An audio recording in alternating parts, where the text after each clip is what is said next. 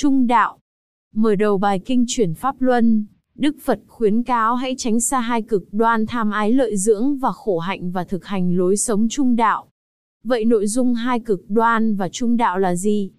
A hai cực đoan của nhân loại. Một cực đoan thứ nhất là tham ái lợi dưỡng là chủ trương tham ái niềm vui hạnh phúc tham.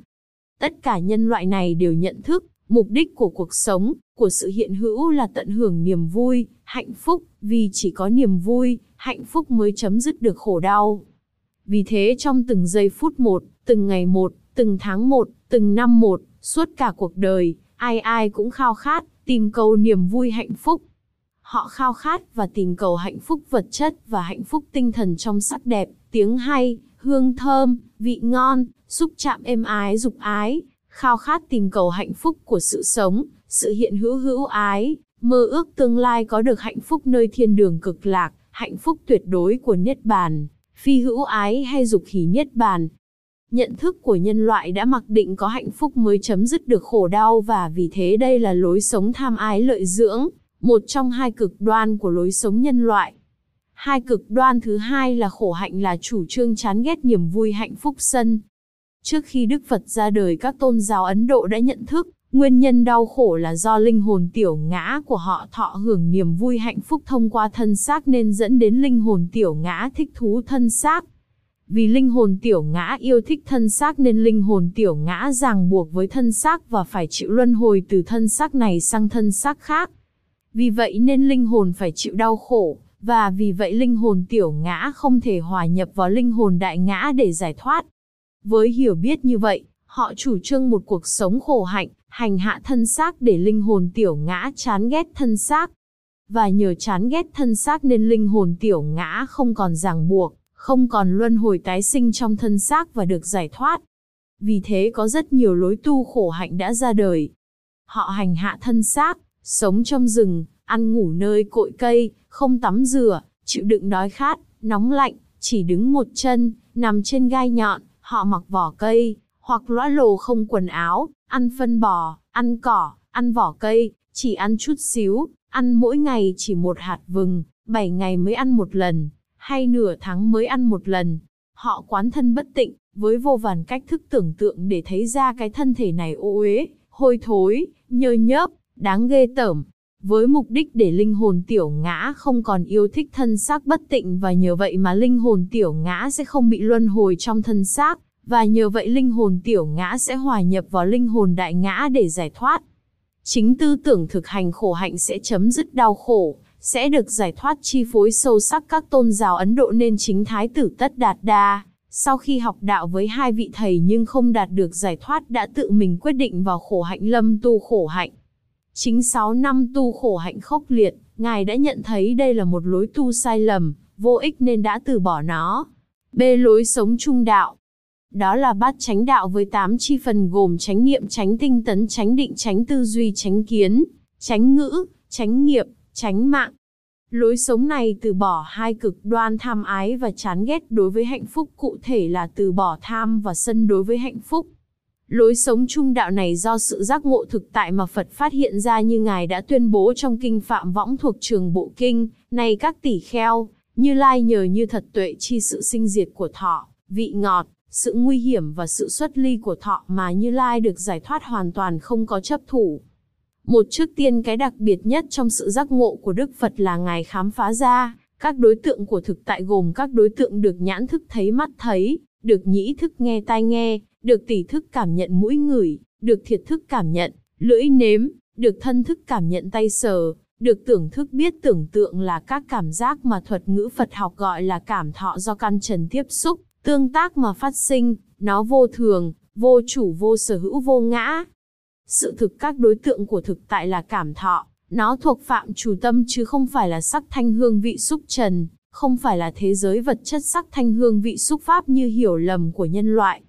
Nếu nói về thể loại thì các đối tượng thực tại gồm 6 loại cảm thọ do 6 căn tiếp xúc 6 trần mà phát sinh gồm cảm giác hình ảnh, cảm giác âm thanh, cảm giác mùi, cảm giác vị, cảm giác xúc chạm và cảm giác pháp trần. Nếu phân loại theo tính chất thì có ba loại gồm, lạc thọ, khổ thọ, bất khổ bất lạc thọ. Đây là tuệ chi sự sinh diệt của thọ, và là điều rất sâu kín, khó thấy, khó chứng, vượt qua mọi tư duy lý luận suông, tế nhị, chỉ người trí mới có khả năng giác hiểu. Còn nhân loại này đã mặc định rằng thực tại là thế giới vật chất sắc thanh hương vị xúc pháp trần nên không thể thấy biết được sự thật này. Hai thứ nhì là ngài tuệ chi vị ngọt, cuộc sống thế gian này có cả hạnh phúc và khổ đau. Sự thật này ai cũng cảm nhận được, không thể phủ nhận và có trường phái nào cho rằng tất cả các pháp là khổ, tất cả thực tại đều là khổ thì đó là vô minh đang che mắt không cho họ thấy sự thật thực tại có cả khổ lẫn vui. Những niềm vui, hạnh phúc, lạc thú trong đời chính là vị ngọt và vị ngọt đó là có thật chứ không phải là giả có, không phải chỉ là danh tự xuông Đức Phật đã nói, ta đã tuệ chi vị ngọt là vị ngọt nhưng Ngài còn tuệ chi hơn thế nữa. Vị ngọt là cảm thọ, nó là lạc thọ, bản chất nó là vô thường, vô chủ vô sở hữu vô ngã. Nghĩa là vị ngọt hạnh phúc là cảm giác thuộc phạm chủ tâm chứ không thuộc về thế giới vật chất, nó vô thường là không thường hằng, không vĩnh viễn, không thường trú ở đâu cả. Nó vô chủ vô sở hữu nghĩa là không thể làm chủ, không thể sở hữu, không thể điều khiển, không thể nắm giữ, không thể xua đuổi nó. Ba thứ ba là tuệ chi sự nguy hiểm, sự thật niềm vui, hạnh phúc tức vị ngọt của thực tại là cảm giác, nó vô thường, sinh lên rồi diệt đi ngay, nó vô chủ vô sở hữu. Vì vậy nếu tham ái vị ngọt, tham ái lạc thọ thì sẽ muốn sở hữu nó, nắm giữ nó, muốn nó tồn tại mãi mãi, là của mình mãi mãi nên khi nó biến hoại, biến diệt, mất đi thì sầu bi khổ ưu não sẽ khởi lên. Vì vậy, tham ái lạc thọ là nguy hiểm vì nó sẽ phát sinh khổ. Nhưng nếu chán ghét vị ngọt, chán ghét hạnh phúc cũng nguy hiểm vì nó sẽ phát sinh khổ. Tại vì vị ngọt, hạnh phúc là một cảm thọ, nó vô chủ vô sở hữu, nghĩa là không làm chủ, không sở hữu, không điều khiển được nó, vì vậy nếu chán ghét thì sẽ muốn xua đuổi, xa lánh, tiêu diệt nó nhưng không thể nào làm được như vậy nên khổ sẽ khởi lên. Ví như người tu khổ hạnh đang hành hạ thân xác bằng cách phơi nắng khốc liệt, cảm nhận một khổ thọ khốc liệt trên thân, nhưng bỗng nhiên một cơn gió thổi qua phát sinh một cảm giác mát rượi trên thân và người đó cho dù không muốn vẫn cảm nhận được lạc thọ đó, không thể nào xua đuổi, lẩn tránh, tiêu diệt lạc thọ đó để giữ lại cái khổ thọ khốc liệt kia. Kẻ phàm phu vì không tuệ chi vị ngọt nên không thể tuệ chi sự nguy hiểm. Và vì không tuệ chi sự nguy hiểm nên phàm phu phải chịu biết bao nỗi đắng cay thống khổ trong sinh tử luân hồi. Và đây chính là sự thật về nguyên nhân khổ là tham ái gồm dục ái, hữu ái và phí hữu ái. Vì tham ái dục lạc, tức tham ái hạnh phúc vật chất, hạnh phúc tinh thần, gọi là dục ái mà nhân loại này đang ngày đêm lao tâm khổ trí, đang làm vô số các ác bất thiện pháp, vô số sát sanh, trộm cắp, tả dâm, nói dối, uống rượu. Vì tham ái dục lạc mà cha tranh đoạt với con, con tranh đoạt với cha, vợ chồng tranh đoạt nhau, hàng xóm láng giềng, địa phương này với địa phương kia, quốc gia này với quốc gia kia tranh đoạt nhau. Vì tham ái dục lạc mà có biết bao tranh cướp, tham nhũng, lừa đảo, phá sản. Vì tham ái dục lạc mà con người phát minh ra biết bao hóa chất độc hại kích thích tăng trưởng cây cối vật nuôi để rồi đầu độc lại con người và tàn phá môi trường sống. Vì tham ái dục lạc mà con người chế tạo ra ma túy, buôn bán ma túy để đầu độc và tàn hại con người. Vì tham ái dục lạc mà con người sáng chế biết bao vũ khí hiện đại tối tân kể cả bom nguyên tử để tiêu diệt nhau. Vì tham ái dục lạc mà có biết bao cô hoa hậu, người mẫu bán dâm, có những đứa con trai giao cấu với mẹ đẻ của mình, có những ông bố hiếp dâm đứa con gái 6 tuổi của mình. Vì hữu ái, tức tham ái hạnh phúc do sự sống mang lại, nên nhân loại tham sống sợ chết, vì thế khi đối diện với bệnh tật có nguy cơ dẫn đến cái chết thì sợ hãi, hoảng loạn, tuyệt vọng khởi lên. Khi thân thể xuất hiện một cơn bệnh thì sự đe dọa của cái chết xuất hiện và đặc biệt là bệnh nan y như ung thư chẳng hạn. Lúc đó người ta chấp nhận đánh đổi mọi thứ tài sản mà mình có, để đổi lấy sự sống, kéo dài sự sống. Và nỗi đau khổ, hoảng hốt, tuyệt vọng nơi nội tâm làm kiệt quệ sức lực, kiệt quệ sức đề kháng của cơ thể, nỗi đau khổ nội tâm đó nó khủng khiếp gấp cả ngàn lần nỗi đau thể xác do bệnh tật gây nên. Có người đã phải bán đi cả bốn căn nhà mình đã tích góp cả đời để thay đi một quả tim ôm yếu, nhiều người bán hết nhà cửa tài sản tại quê nhà lên thành phố làm thuê làm mướn, vay mượn, xin sỏ để có tiền chạy thận hàng tuần, để mong kéo dài sự sống từng tuần lễ. Khi cái chết đến không ai là không sợ hãi, hoảng loạn, cố bám víu lấy sự sống, khao khát sống càng làm cho nỗi khổ của cái chết tăng lên gấp bội. Kể cả những người tự sát, lúc tự sát hoàn toàn không sợ chết nhưng khi quằn quại chết thì nỗi ham sống sợ chết bùng phát lại. Vì thế khi đưa vào viện thì họ đều van nài bác sĩ cứu sống họ. Khi thân xác chết thì nơi nội tâm, do hữu ái, do khao khát sống, mong muốn sống, bám víu sự sống, sợ hãi chết là nguyên nhân phát sinh thức tái sinh. Thức tái sinh gồm hai phần danh và sắc và thực chất là một hóa sanh. Sự tồn tại của hóa sanh có thể rất ngắn ngủi trong vài phút, vài ngày nhưng cũng có thể dài đến vài năm, vài trăm năm, vài ngàn năm và đời sống của hóa sanh, mà nỗi thống khổ còn lớn hơn nhiều lần nỗi khổ của một người bất hạnh nhất cộng với nỗi thống khổ của thế gian này do các phương tiện thông tin đã đăng tải. Sau khi chấm dứt đời sống hóa sanh và vẫn do hữu ái mà sẽ vào thai sanh hoặc trứng sanh, tiếp tục một đời sống với nỗi khổ của sinh già bệnh chết. Và cái nỗi khổ của vòng luân hồi tái sinh vô cùng vô tận này chính là do hữu ái.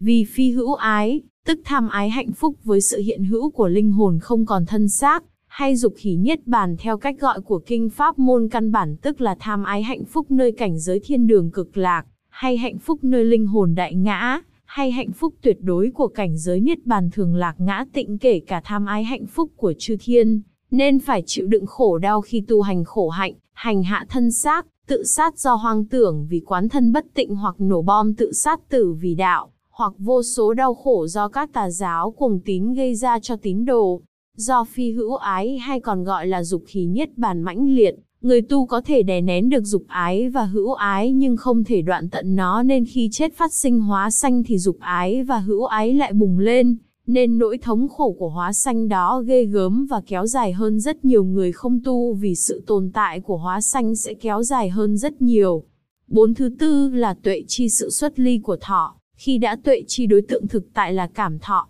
tuệ chi vị ngọt, tuệ chi sự nguy hiểm và đặc biệt là tuệ chi sự nguy hiểm thuần thục cho đến mức độ như một người trong quá khứ đã bị bỏng tay khi sờ vào cục than đang cháy đỏ, thì nay thấy cục than cháy đỏ sẽ biết ngay sự nguy hiểm, biết ngay sờ vào nó là bỏng tay, là khổ liền. Nếu tuệ chi sự nguy hiểm đã thuần thục như vậy thì khi thấy, nghe, cảm nhận các đối tượng của thực tại sẽ tuệ chi biết như thật không còn tham đối với lạc thọ, không còn sân đối với khổ thọ, không còn si đối với bất khổ bất lạc thọ. Đây chính là tuệ chi sự xuất ly của thọ hay còn gọi là tuệ chi khổ diệt hay tuệ chi niết bàn. C. Thực hành trung đạo. Thực hành để sống với lối sống trung đạo là thực hành tám chi phần gồm chánh niệm, chánh tinh tấn, chánh định, chánh tư duy, chánh kiến, chánh ngữ, chánh nghiệp, tránh mạng nhưng cái chìa khóa để mở ra tám chi phần này là chánh niệm. Thực hành chánh niệm chính là luyện tập trí nhớ để luôn luôn nhớ được những điều đã học về giáo pháp mà Đức Thế Tôn đã giác ngộ và thuyết giảng. Tuy chánh niệm là nhớ đến chú tâm quan sát thân thọ tâm pháp để thấy biết như thật về thân thọ tâm pháp nhưng cái tối hậu là luyện tập trí nhớ để khi thấy, nghe, cảm nhận đối tượng của thực tại, thì trí nhớ về tuệ chi sự sinh diệt của thọ, vị ngọt, sự nguy hiểm và sự xuất ly khởi lên, và chính trí nhớ đó làm nhân, làm phát sinh tâm biết ý thức tránh kiến, biết như thật, đó là các cảm thọ do căn trần tiếp xúc mà phát sinh, nó vô thường, vô chủ vô sở hữu vô ngã, có vị ngọt, sự nguy hiểm và sự xuất ly. Và do tâm biết ý thức tránh kiến đó làm nhân mà phát sinh thái độ không còn tham sân với đối tượng và do không tham sân mà sẽ có lời nói, hành động tránh ngữ, tránh nghiệp, tránh mạng đối với đối tượng. Đó chính là lối sống trung đạo, lối sống không yêu thích, không chán ghét, độc lập không ràng buộc, giải thoát không hệ lụy đối với vị ngọt, đó chính là lối sống vắng mặt khổ và đó cũng là từ bỏ hai cực đoan yêu thích tham và chán ghét sân, đối với vị ngọt, hạnh phúc. Đức Phật phát hiện ra lối sống trung đạo không phải dễ dàng bởi thời đó tư tưởng sợ hãi vị ngọt chi phối sâu xa con người Ấn Độ, nhưng do sau 6 năm khổ hạnh khốc liệt Ngài mới nhận ra nhận thức đó là sai lầm. Vì thế, sau khi từ bỏ khổ hạnh, ăn uống làm cho thân thể hồi phục, Ngài mới trải cỏ ngồi dưới cội bồ đề và suy ngẫm. Lúc đó Ngài nhớ lại sự việc thổi nhỏ, khi tham dự lễ hạ điền của vua cha, Các cung nữ mãi vui bỏ ngài ngồi một mình và tình cờ ngài đã vào được sơ thiền với hỷ lạc do ly dục sanh với chú tâm có tầm có tứ. Lúc nhớ lại như vậy, ngài suy niệm thọ nhận lạc thọ này mà không có yêu thích cũng không có chán ghét thì lạc thọ đó không đáng phải sợ hãi, không đáng phải xa lánh. Do thấy như vậy, biết như vậy mà ngài diệt chú tâm có tầm có tứ chứng nhị thiền với hỷ lạc do định sanh, rồi chứng tam thiền với lạc thọ do xả sanh, rồi chứng tứ thiền với tâm thanh tịnh nhờ xả.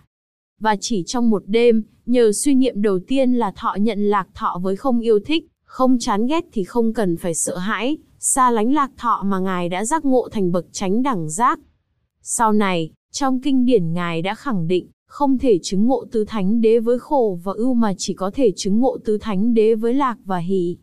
Hình ảnh hoa sen được ví với đạo Phật với trung đạo phải được hiểu là sen sinh ra trong bùn, lớn lên từ bùn nhưng khi nó vươn lên khỏi mặt nước và trổ hoa thì hoa sen không hề nhiễm mùi bùn. Cũng y như vậy, lối sống trung đạo là không yêu thích nên không nắm giữ, không chán ghét nên không xua đuổi vị ngọt, sống trong vị ngọt cuộc đời mà không bị vị ngọt làm cho ô nhiễm. Hãy văn, hãy tư, hãy tu để khi thuần thục sẽ nhìn đời bằng ánh mắt trung đạo, tuệ chi vị ngọt, sự nguy hiểm và sự xuất ly,